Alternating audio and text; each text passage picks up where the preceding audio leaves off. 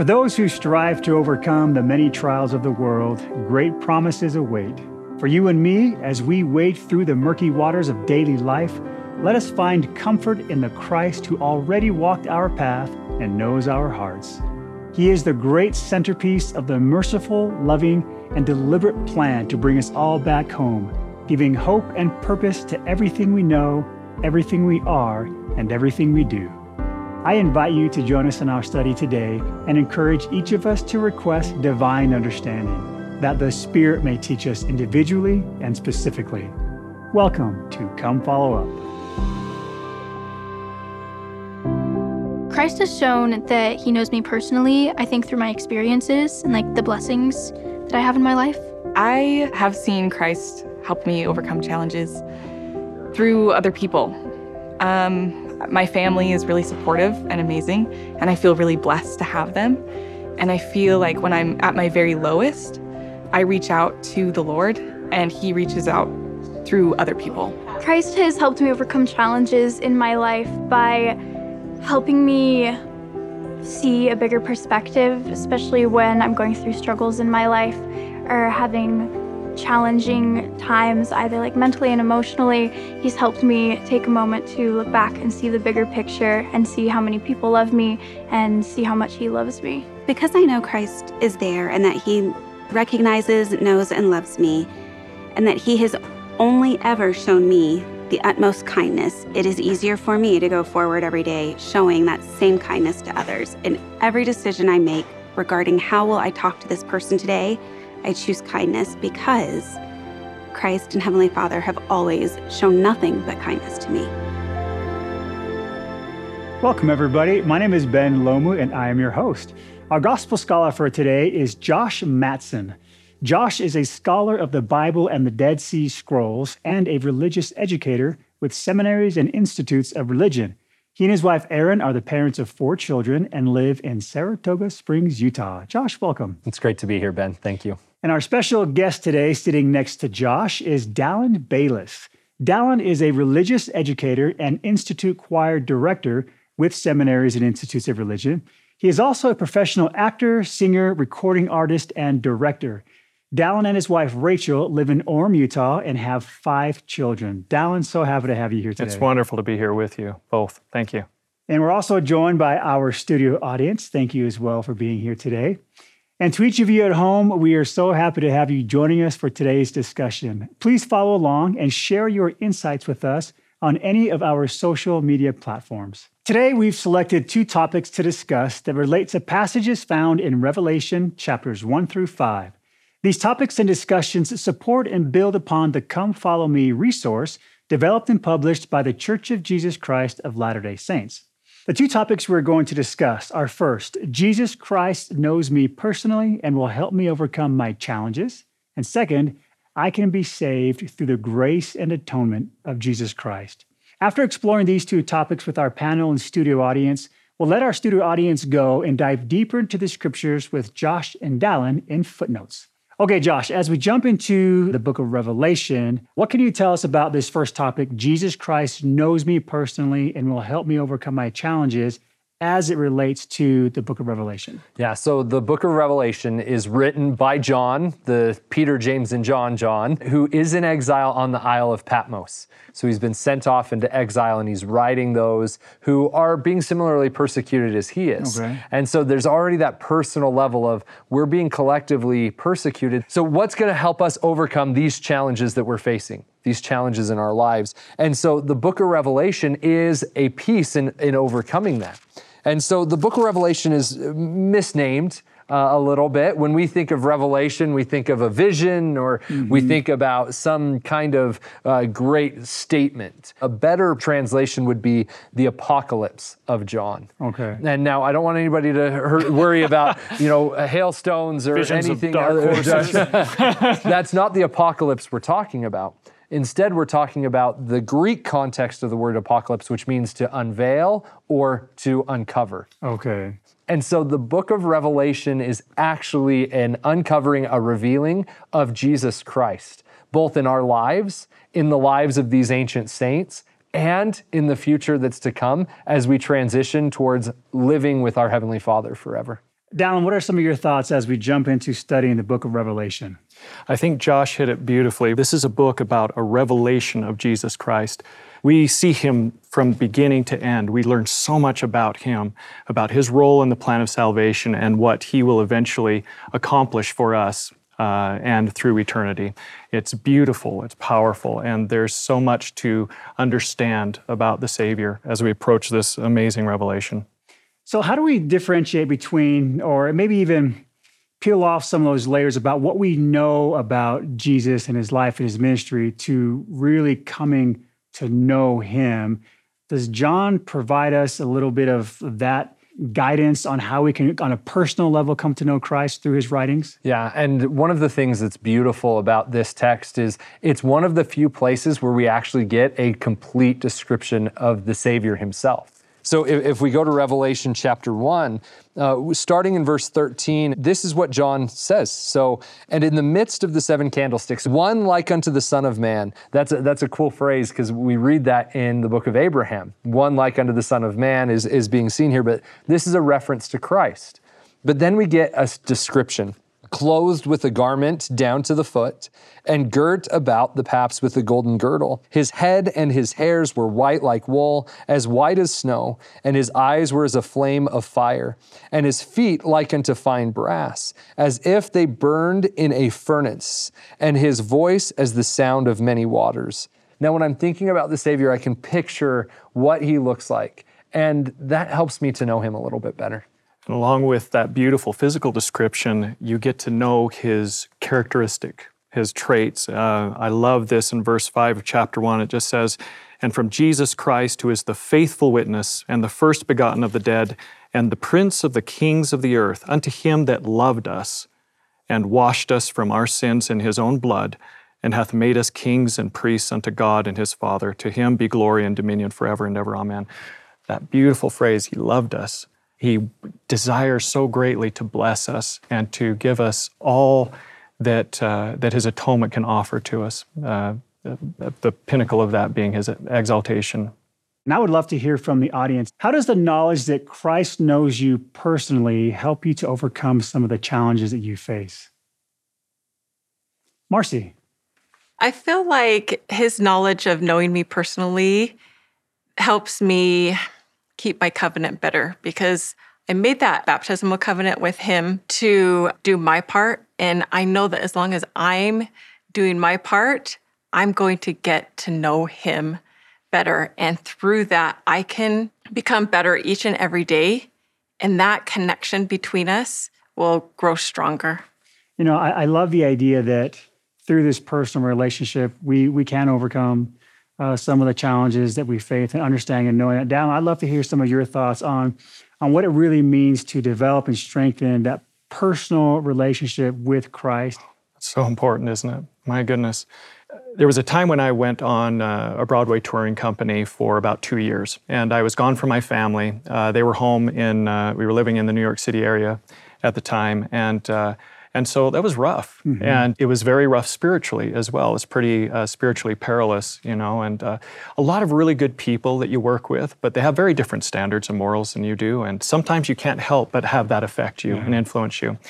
The one thing that helped me to stay on that covenant path and remember my Savior was getting myself out of bed every Sunday and going to church. And that was hard because you had a four show weekend, right? So you had you've been performing all week and then you had two shows on Saturday and you have two on Sunday. And I didn't have a vehicle, so I was like picking up a taxi to go to who knows where in city US and and trying to find the nearest branch or ward. But I committed that I was going to do that. And the sacrament has now taken on a whole new meaning for me. Partaking of that sacrament I remembered not only what the Savior had done for me, but what I had committed to do for him. And when I partook of that sacrament, it was very sacred because it was a, to me, it was a very real recommitment to follow him and to do my best. And, you know, we see this in Revelation where he's saying, You're doing good. Here's some things that you need to work on. I felt that um, as I partook the sacrament. I remember those things that I need to do better to stay close to Him in these circumstances. And I will be forever grateful. And I've never, I don't look at the sacrament the same. um, it, uh, I see how, how vital it is to our spiritual survival. It's a beautiful story. Thanks for, for sharing that with us. So, by studying the book of Revelation, we, we can come to understand and develop that personal relationship.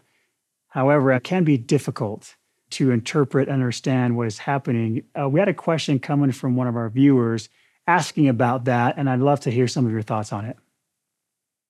Hi, my name is Alma Hansen, and I am from the city of Puebla in Mexico. And this week, my family and I we are pondering how can studying the symbolism in Revelations help us understand how Heavenly Father speaks to us. So it's like we have this beautiful puzzle, right? And if I can just line everything up, then I'm going to open up this beautiful gift of revelation. So how do we? How how can studying these symbols help us unlock some of these beautiful messages and understand how God speaks to us? Well, I think a great place to start is that's why God gives us symbols. Uh, we can think of all of us in this room and, and watching. Uh, if we throw out a an image, let's say a mountain, right. uh, what can a mountain mean to people? And there are many of us that are thinking something, maybe memories, maybe temples, mm-hmm. maybe hiking, maybe uh, there's all these different paths that that one image of a mountain can take us down. Okay. And so that's one approach that John is trying to get us to go. If I give you a symbol, I'm telling you to go to God and find an interpretation that is meaningful for you. Okay. And so, how, uh, and I love Alma's question is how does this help me understand how Heavenly Father speaks to us? It's I can sit and ponder and ask questions about this symbol and what does it mean to me? And perhaps we, re- we rely too much on someone else's interpretation and we don't use that as an opportunity to receive that revelation for ourselves. Are there some of the teachings or symbols John is writing that can help us understand how aware God is of us and how much he does love us? Uh, look in Revelation chapter 5, verse 10. Uh, this is talking again about the Savior. And it says this, and has made us unto our God kings and priests, and we shall reign on the earth. So think of that potential, especially in an ancient setting where the highest most powerful person on the earth was a king hmm. or a priest. Mm-hmm. Uh, and we could insert queen and priestess here as well. And so John is saying that's what your potential is. Uh, if you want to see how much John means that, let's go back to Revelation chapter 1, verse 6. And hath made us kings and priests unto God and his Father. So, twice in the first five chapters, John is saying your divine potential is to become a king or queen priest or priestess through Jesus Christ. And uh, I, I, get really excited about this because in the Dead Sea Scrolls, a, a, series of texts of Jews from about 250 BC to 100 AD, they're writing about this same concept. Hmm. In their community rule, they said, you need to live up to the standard of being a king or a queen, or a priest or a priestess, because ultimately that's what you are going to become. And so that symbolism of having that in your mind, what does it mean to become a king, a queen, a priest, a priestess? That's what John wants you to be thinking. And it has to do with your divine potential. And we know that that's not just symbolic, that that is God's plan for us. I love, just going along with what you just shared, uh, Josh, uh, chapter 3, verse 21, probably my favorite scripture one of my favorite scriptures of all time. Until the next one comes. Until the next one comes along. but no, this I can't read this verse without it just still affecting me. To him that overcometh, will I grant to sit with me in my throne, even as I also overcame and am set down with my Father in his throne. Think of all that the Savior has done and it was all to lift us up, to make us equal with Him. Despite our failings, despite our weaknesses, despite all that we do wrong, He wants to lift us up and set us down with Him in His throne. You know, not this. He wants to bring us there. And that is unfathomable to me, but it's true. And through the atoning sacrifice of Jesus Christ, through his great love for us, and through the Father's great love for us, he wants us to sit with him, to enjoy all that he has, to become like He is. That is our divine potential.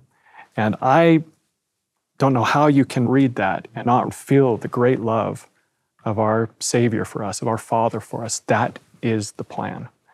The plan to make us so much more than we already are. And so you better believe He's going to be there to help us overcome our trials, our challenges, to give us the experiences that we need to be able to grow and to develop a relationship with Him and to ultimately bring us to this point where we can join with Him and become joint heirs with our Savior Jesus Christ. And, and what better thing to celebrate at Christmas time? Absolutely. Right? Exactly. Why do we celebrate at Christmas time? Because that's because that babe born in Bethlehem, that's what he wants. And I love how that was perfect, Alan. So Yeah. good. And I, I, as you were speaking, you were kind of speaking from the plural. In my mind, I was thinking he wants that for Dallyn Bayles. He wants that for Josh Matson. He wants that for Ben Lomu on an individual, personal level. Thank you both so much for sharing your thoughts and insights on this first topic. And for the audience, thank you as well for being here and sharing of your spirit as well with us. And for those of you at home, how has Christ shown you that he knows you personally? Share with us on Facebook and Instagram. I think grace is just that mercy that Christ offers us through his atonement. And I need it every day because I am a human being and I mess up a lot. And grace is what helps hold me up, even despite those weaknesses and mistakes that I make. Grace, according to the Bible Dictionary, is a source of divine help. Uh, it is a enabling power. It's the ability to be able to get through this life, as I like to look at it. And through His grace, through the grace of His atonement, we can receive the strength, the help, uh, and the comfort that we need to be able to endure the trials of life and be able to return back to live with Him again. Grace has been a blessing for me in my life because I know that it is divinely given as a gift. And so through my daily actions and my the things that I do throughout the week, I am able to gain strength from the Lord because I know that I'm not able to do all the things that I can do without his help. The second topic we're going to discuss today is I can be saved through the grace and atonement of Jesus Christ. Okay, Josh, we're going to let you start us off and uh, tell us what does the book of Revelation teach us about the plan of salvation? Well, one of the big things that we read in, in verse one, this is a revealing of Jesus Christ. It's unveiling that the plan of salvation is uh, completely dependent upon the atoning sacrifice of Jesus. And so everything that's happening in this text is trying to point us back to that central event. Okay. And then we're going to work our way out to the plan of salvation from premortal life through mortal life, and then to the spirit world, then to judgment, and then ultimately to inheriting a kingdom of glory. And that's what Revelation is trying to show, but it's always going to come back to the focal point, which is the atoning sacrifice of Jesus Christ. Okay.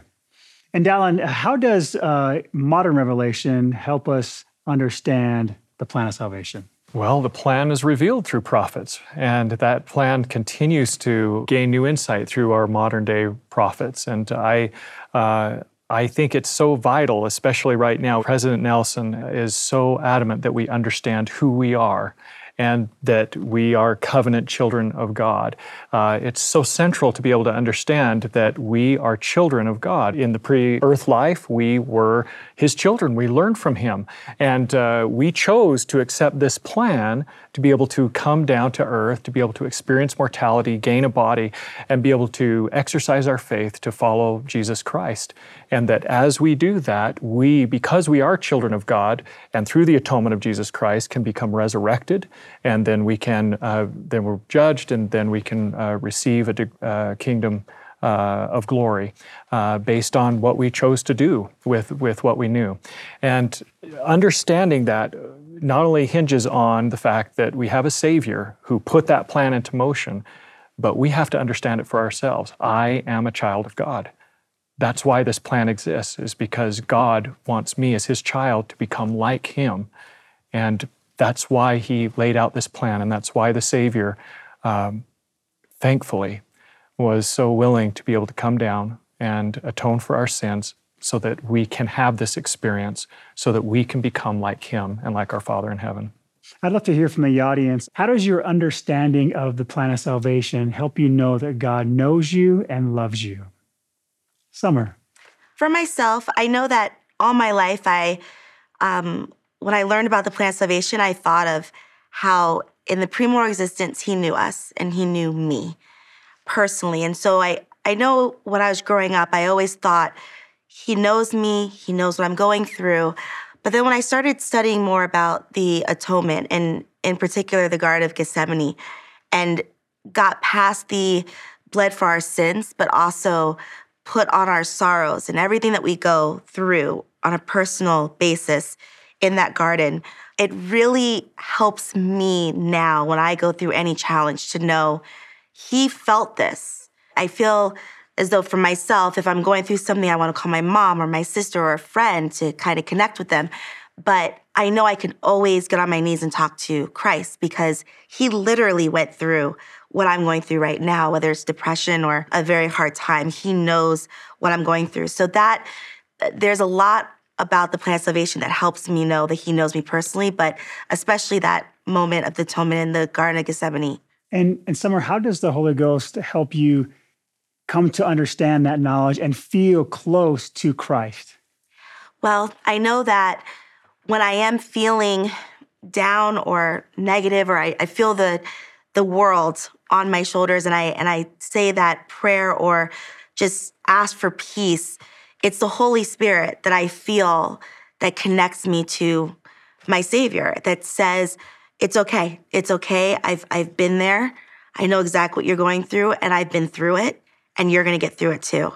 Um, and and honestly, I think that. Um, if more people felt that or understood what that felt like, we wouldn't have so many people that were struggling right now because mm-hmm. um, the world can kind of seem dark sometimes. Thank you so much for that. I I'm going to get a little personal here, if that's all right. Um, my children uh, deal with mental illness, and I have a son who especially deals with high anxiety and depression and uh, suicidal ideation. And uh, there was one day when he was having trouble at school. And when he gets behind, his anxiety just kicks in and he doesn't even want to go. And he just can't get him to go. And me being who I am, I'm like, you got to get up, you got to go, right? And I kept trying to encourage him to get up and go. Finally, he did. And he left in a huff. And uh, two hours later, his mother and I get a text saying, uh, I made a terrible mistake. I'm actually here at home again. And I didn't go to school. And I'm like, what, we just saw you leave. What happened? So he and his, his mother and I went down to, to see him, and uh, he was very emotional.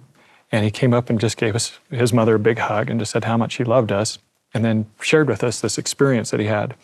Uh, he had went right past the school, went onto the, the bike trail down to um, the canyon, and there's a there, there's a bridge there, and he just sat on the the railing there.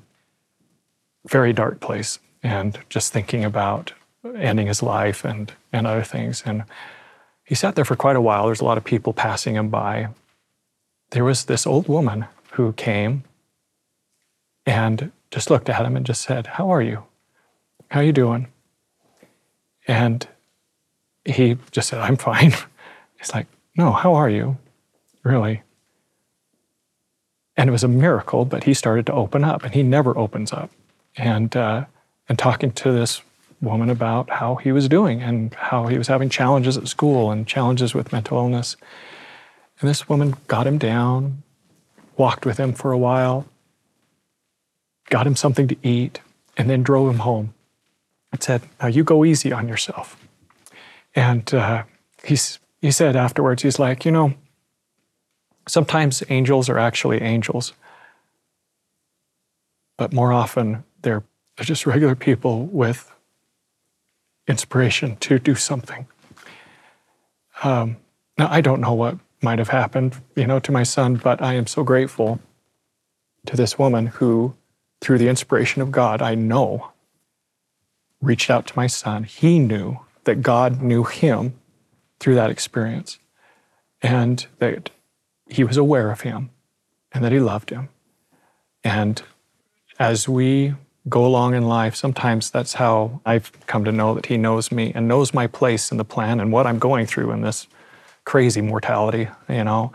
Um, sometimes it's through other people, other people who who have revelation and uh, promptings to do some good. And I think that's why it's so important that we try to help each other, you know. And but uh, but anyway, that that's how one of the ways I know that he knows me because he knows my son and he knew what was going on in his life at that time and sent somebody to be able to touch his heart and gave him what he needed. Dallyn, thank you so much for sharing that. You know, knowing that he could who he could send because because he knows what your your son is going through, because he's felt what he has felt. Josh, could you teach us a little bit? What does John want us to know and understand about the Savior and his role in situations like that, so he can reach out, so he knows how to succor us in our times of need, so he knows how to reach us on that individual level? Yeah, and and and John sees all the way back to the beginning. We see a scene that's that's probably reminiscent of our premortal life in, in Revelation chapter 5. John writes this, and I saw in the right hand of him that sat on the throne a book written within and on the backside sealed with seven seals. Uh, so he's sitting here and he's seeing this book and he's like, what's what's going on? But verse 2 to answer your question, and I saw a strong angel proclaiming with a loud voice, Who is worthy to open the book and to loose the seals thereof? So, a strong angel, this is probably an angel that's probably pretty important, uh, who has a lot of strength and goes, Nobody can open this. Nobody can make this plan work. Nobody can impact an individual. Uh, there's not anybody that can actually reach these people. And, and, I love the answer in verses three and four. And no man in heaven nor in earth, neither under the earth, was able to open the book, neither to look thereon. And I wept much because no man was found worthy to open and to read the book, neither to look thereon. So here we are in a premortal council scene, and people are saying, No, there's nobody can do this. Nobody can reach out to me when I need that. There's no mm. individual who's able to do all of these things. And then in verses five and six, and one of the elders saith unto me, Weep not. Behold, the lion of the tribe of Judah, the root of David, hath prevailed to open the book and to loose the seven seals thereof. And I beheld, and lo, in the midst of the throne and of the four beasts, and in the midst of the elders stood a lamb as it had been slain, having seven horns and seven eyes, which are seven spirits of God sent forth on the earth. And he came and took the book out of the right hand of him that sat upon the throne. And when he had taken the book, the four beasts and the four and the twenty four elders fell down before the Lamb, having any one of them a harp and golden vials full of odors, which are the prayers of the saints. And they sung a new song, saying, Thou art worthy to take the book hmm. it almost makes, as I was listening to your story, Dallyn, I couldn't help but think, Christ is worthy to take my burden. Summer, as you were saying, what you were saying in the, in, in the Garden of Gethsemane, that personal, Christ is worthy to do this. And John wants everyone to know that Jesus Christ is worthy to individually touch their lives. And something that man can't do, Christ can do. If we could turn to Revelation chapter 3, in his address to the uh, saints at Sardis, in verse 3, we talked about before how he keeps saying, I know thy works. I know you. I know what's going on.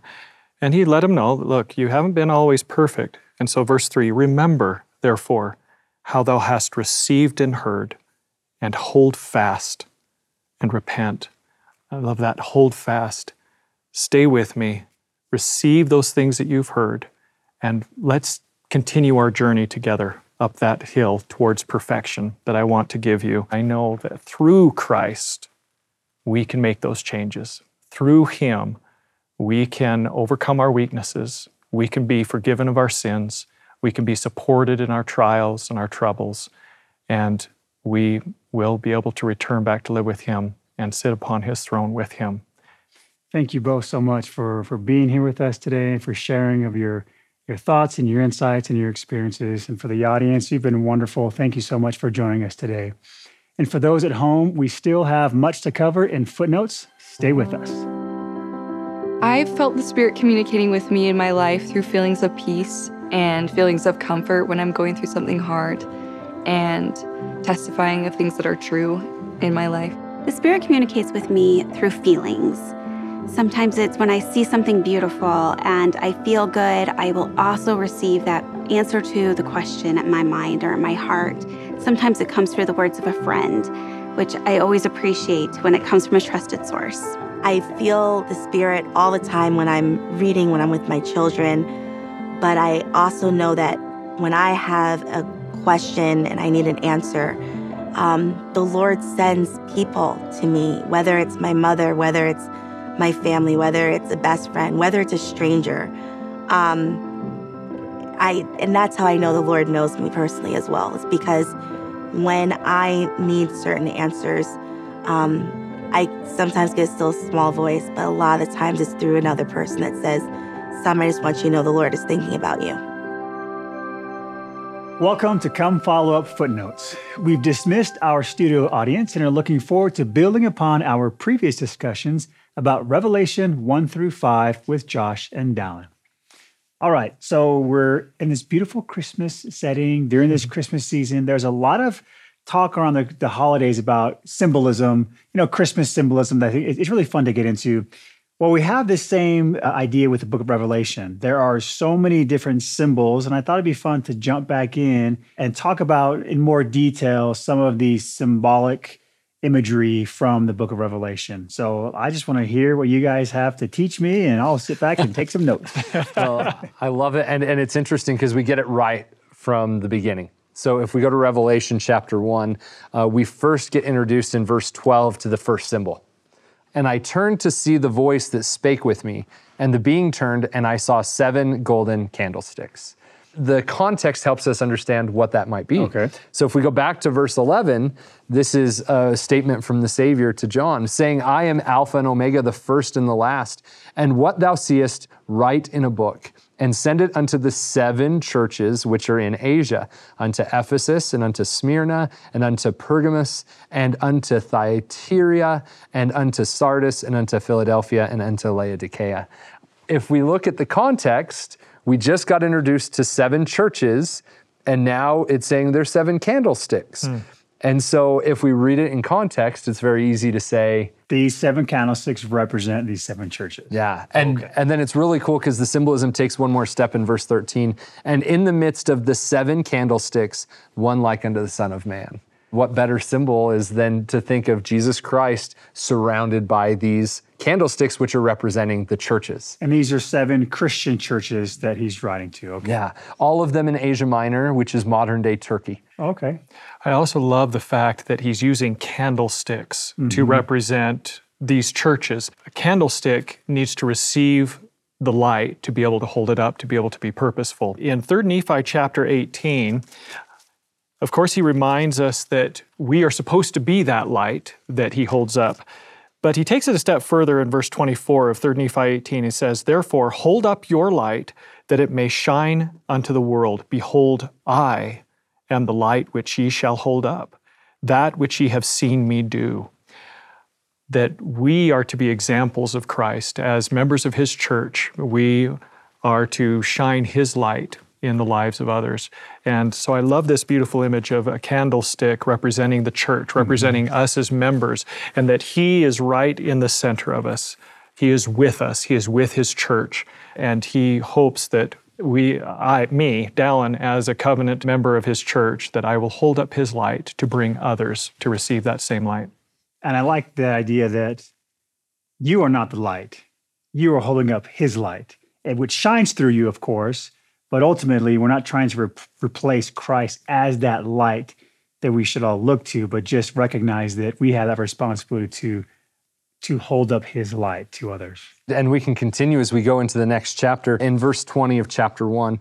Uh, so here, John writes, The mystery of the seven stars which thou sawest in my right hand, and the seven golden candlesticks. The seven stars are the angels of the seven churches, and the seven candlesticks which thou sawest are the seven churches. So now we get confirmation yeah. that the symbol that we saw and we got an idea that, oh, that's probably what it represents, we're now getting that. Now, the word angel here uh, in the Greek, angelos, is coming from the term of a messenger. And so we, we don't need to think necessarily with wings, okay. um, but this is a messenger. And Joseph Smith, in his inspired translation of the book of Revelation, changes most of the angels to servants. And so we could also read that that the seven stars which thou sawest in my right hand and the seven candlesticks, the seven stars are the servants of the seven churches. Okay. And so we're talking about the leaders and those who Okay. are, are guiding the churches. That's really cool. And then we also learned that the seven stars, which represents these seven uh, leaders of the church, that they are in his right hand. In verse 16, and he had in his right hand seven stars. What a beautiful image that the right hand, the covenant hand, he, he is upholding his leaders. I think today we need to remember that the Lord is not only amongst and in his church, but he, is, he also upholds his leaders, our prophets, our apostles, those that he has called and chosen, and that they have his authority so that when we think about, like Doctrine and Covenants section 21, that you shall receive his words as if from mine own mouth. And that as we do so, we're, we're promised the blessing that the gates of hell shall not prevail against us. What a beautiful promise and what an important thing to remember, especially in these days, that we can look to the leaders of our church, his prophet, and those who hold that authority mm-hmm. of him to lead us in the right way, and that they are his representatives.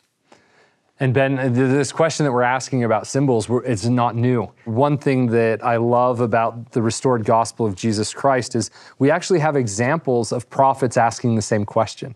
The prophet Joseph Smith, as he was working on his inspired translation of the Bible, when he got to these chapters, he scratched his head and said, I don't know what's going on. and so, for all of us who may feel a little overwhelmed, or maybe we already have read through these chapters and are, are watching, saying, Oh, I hope I can get some answers, you know that you're like Joseph Smith, the prophet. You have questions.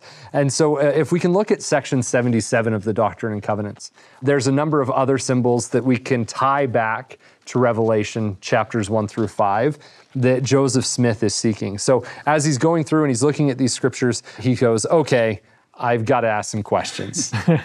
so he starts, so section 77, verse 1.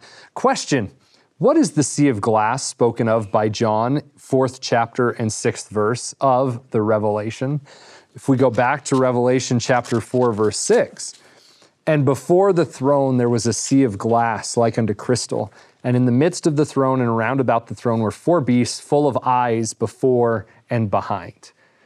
It's kind of an image that you're probably not wanting to see, uh, having eyes everywhere. Don't want to come across this beast. And so, so Joseph Smith is reading this verse, uh, and we can see even in the date in section 77, this is March of 1832. He goes, I don't know what this means. Yeah. And the Lord then answers, It is the earth in its sanctified, immortal, and eternal state. Uh, then Joseph goes, Okay, that's great. I need another one. Verse 2 What are we to understand by the four beasts spoken of in the same verse? Okay, now we're getting into some of the, the, the, the more intense stuff. So, those beasts who are standing around the throne, the Lord's answer, they are figurative expressions. I love, I, I just want to stop there. They are figurative expressions. Many of us may have read the book of Revelation and thought, oh man, this is literal Yeah. uh, when I get to the throne of God, there's going to be this beast with eyes everywhere, and that's going to be a little weird. no, no, the Lord says to Joseph Smith, these are figurative expressions. Well, figurative of what? Used by the Revelator John in describing heaven, the paradise of God, the happiness of man, and of beasts, and of creeping things, and of the fowls of the air, that which is spiritual being in the likeness of that which is temporal, and that which is temporal in the likeness of that which is spiritual, the spirit of man in the likeness of his person, and also the spirit of the beast, and every other creature which God hath created. Uh, and I can't help but read that verse and think that when I get to heaven, maybe that means that my cat that I grew up with that I loved is sitting there waiting because part of that paradise is happiness of man. And of beasts. The Lord cares for all of his creations, and there is a plan presented for them. And what a, what a beautiful truth that he loves all of these creatures that he has created. And, and hopefully, we'll remember that they have a place in this plan and that we should remember that I sure hope so. and treat them with respect, right? That's And that we- right. So we take this concept that seems really abstract, and I'm trying to get a, a grip on it, and the Lord's like, no, let me just break it down.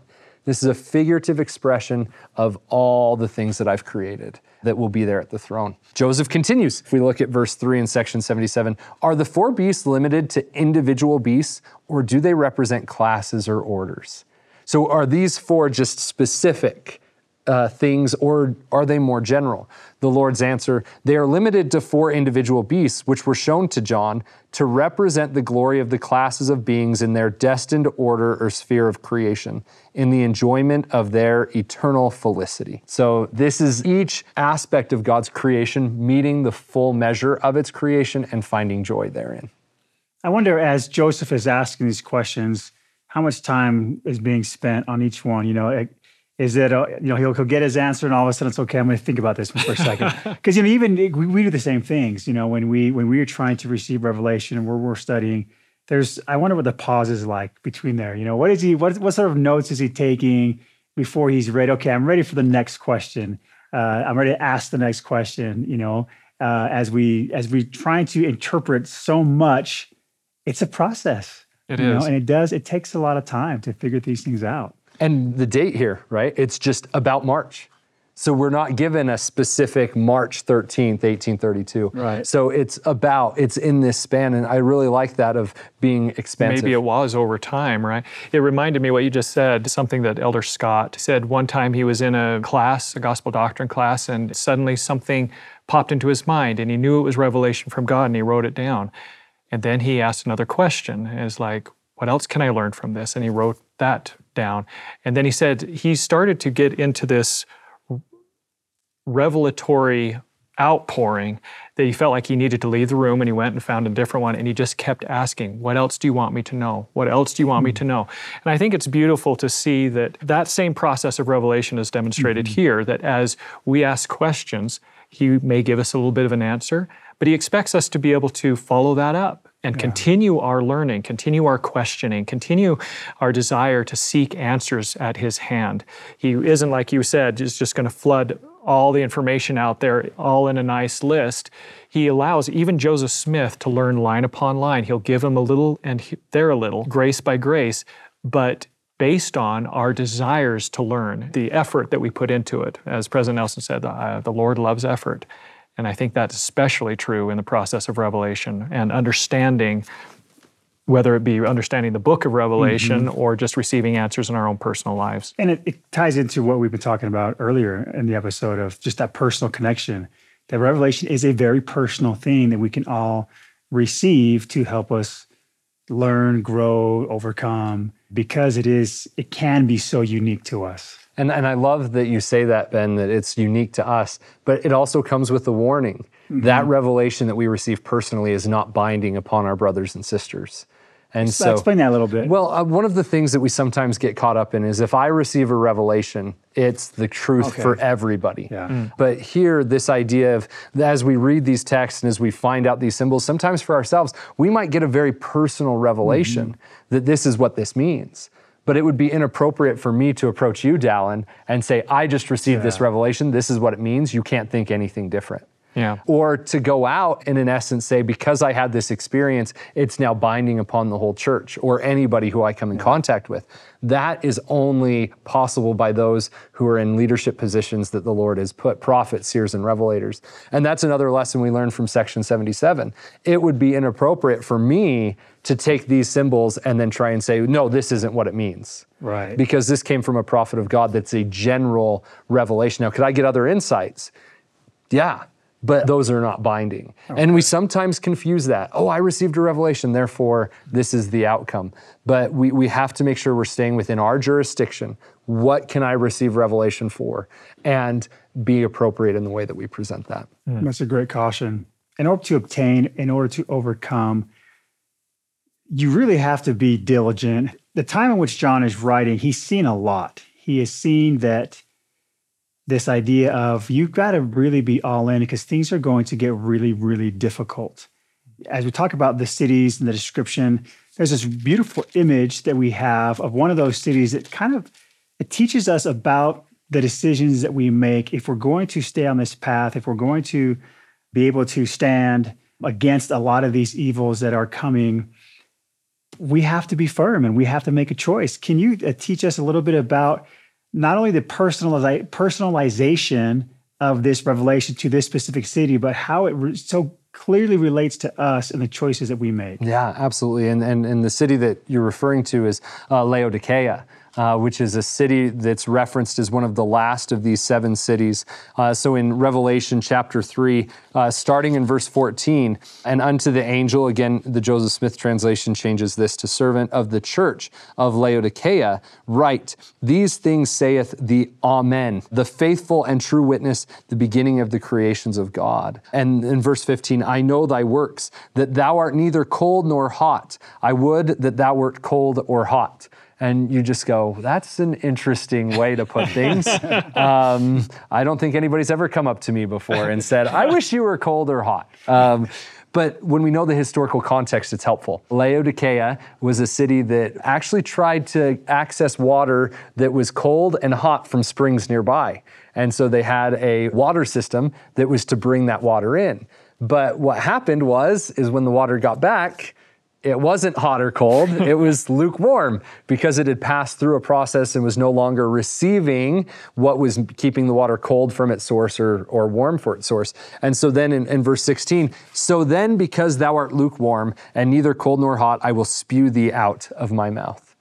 Uh, and so, again, John is drawing upon the local situation and things that were known by the people and saying, because of your situation, this is the message from mm-hmm. the Lord. And so, from a historical context, it's, it's really beautiful how the Lord sets that up. But, uh, Dallyn, I think there's some great spiritual applications here. Absolutely. I love this command to not be lukewarm. We need to either be hot or cold, we need to be useful. I feel very strongly we cannot we have to be very careful of spiritual apathy, especially today. We see a lot of people who may decide that they don't want to put forth the effort or work to know things, to hear Him.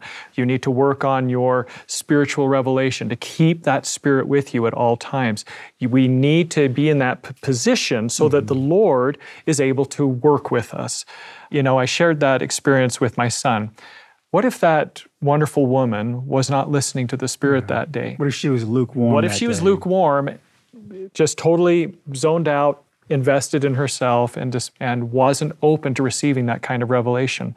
But I think when we are open to the Spirit, when we are striving to keep the Spirit in our lives, when we are putting forth the spiritual effort and work necessary, the Lord can use us. He can use us to bless lives. He can use us to be able to make a difference in other people's lives because of the promptings that He can give to us. He can strengthen our testimony as we put forth that effort to strive to get to know Him. In my career, I remember this wonderful counsel that I received from a dear friend and mentor. And he just said, Dallyn, I want you to be able to preach a sermon as well as you can sing a song. And it was fascinating to me because I thought, yeah, I spend an awful lot of time on my on my profession, on mm-hmm. my work, on my on my singing, on my acting. I really want to become the best at it. I spend hours and hours because I'm passionate about it. And for him to say, I want you to preach a sermon as well as you can sing a song, meant to me, I need to spend just as much time and as much effort devoted to developing my spiritual talents mm-hmm. and my relationship with my Savior as I do with these other things. If I don't, the Lord won't be able to use me. It was interesting. He also said, you know, right now you're at a per- certain place in your life spiritually, and that's okay for right now. Later on, it will not be.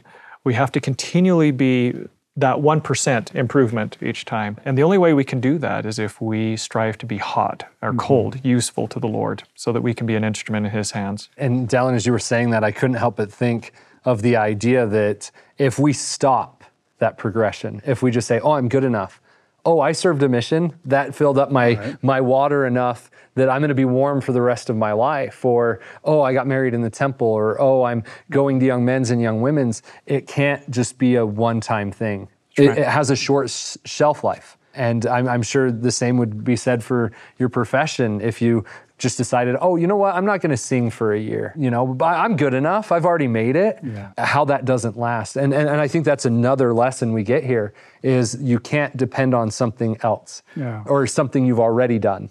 You have to continue. I love that, the incremental improvement every day. And that repetitive term, him that overcometh. And maybe that's part of the thing to overcome that spiritual apathy. I love of that love that phrase. And and coming back to Revelation 2 7, he that hath an ear, let him hear what mm. the Spirit saith unto the churches.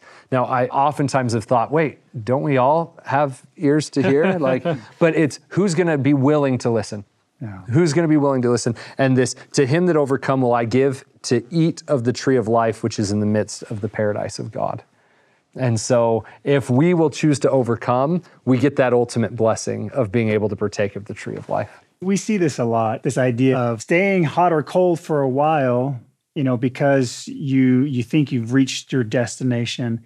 And we have a big challenge of trying to uh, encourage, invite that continuation. I've seen so many kids prepare for a mission because that's their whole life. It's been, you're going to go on a mission, you're going to a mission. You know, that's what's just drilled into them. And then the mission happens and it's it. And then they go lukewarm because that's been their, their goal their whole life. Uh, or even, I'm going to get married in the temple. Okay, great. You got married in a temple congratulations. You, you, you, know like okay you, you've accomplished this task you know you've done something but if you don't continue to work you're going to turn lukewarm. The same thing happens with our testimonies. Just because you receive a testimony once it doesn't mean that that's going to stay there. You know we have it's that continuous journey effort that we have to make to not be lukewarm to keep that fire to be useful for the lord in our lives because ultimately we're trying to get to where he wants us to be, you know, not some earthly goal that we've set for ourselves. Yeah, this idea, Ben, it's not just in, in our relationship with God, but relationships with others. Mm-hmm. As you were speaking, you know, oh, you got to the temple, you got sealed, great. Uh, we don't really have a playbook after that. when we think about the checklist that sometimes happens in the church, is oh, I was sealed in the temple. I, I have made it. Great. Uh, yeah, life I, is over. I married my wife at 21, and I remember walking out of the temple, and I had an existential crisis because I said, "Now what?" Hmm. I, I, I, did everything I was told to do. Now what? And I'm very grateful to a sealer who looked me in the eye and said, "Josh, the rest of your life, you now need to convince this woman to be with you forever." Just because you've done the ordinance mm-hmm. doesn't mean that you're guaranteed. You haven't overcome yet you now have to prove to God hmm. that you're going to keep your covenants. And so we, we often talk about the next ordinance. When we minister to people or when we're trying to, mm-hmm. uh, the covenant path, we always ask the question, what's the next ordinance? We go baptism, we go priesthood, we go temple. But after sealing, what's the next ordinance? And I love the idea that the next ordinance is the sacrament the next Sunday. Hmm. And we go to the next and we repent and we become better. And we're always saying, what's the next ordinance? Be at church on Sunday, take the sacrament, repent, become better, and show the Lord that you will overcome. President Nelson says, Our Heavenly Father wants to speak to you. There's so much He wants to tell mm-hmm. you. But He can only do that and will only do that as we approach Him and as we are ready for it. And so, as we strive to be hot and cold, if we strive to be useful and are really engaged spiritually, we will not only be able to develop that deeper relationship with our Heavenly Father, but our knowledge, our testimony will grow.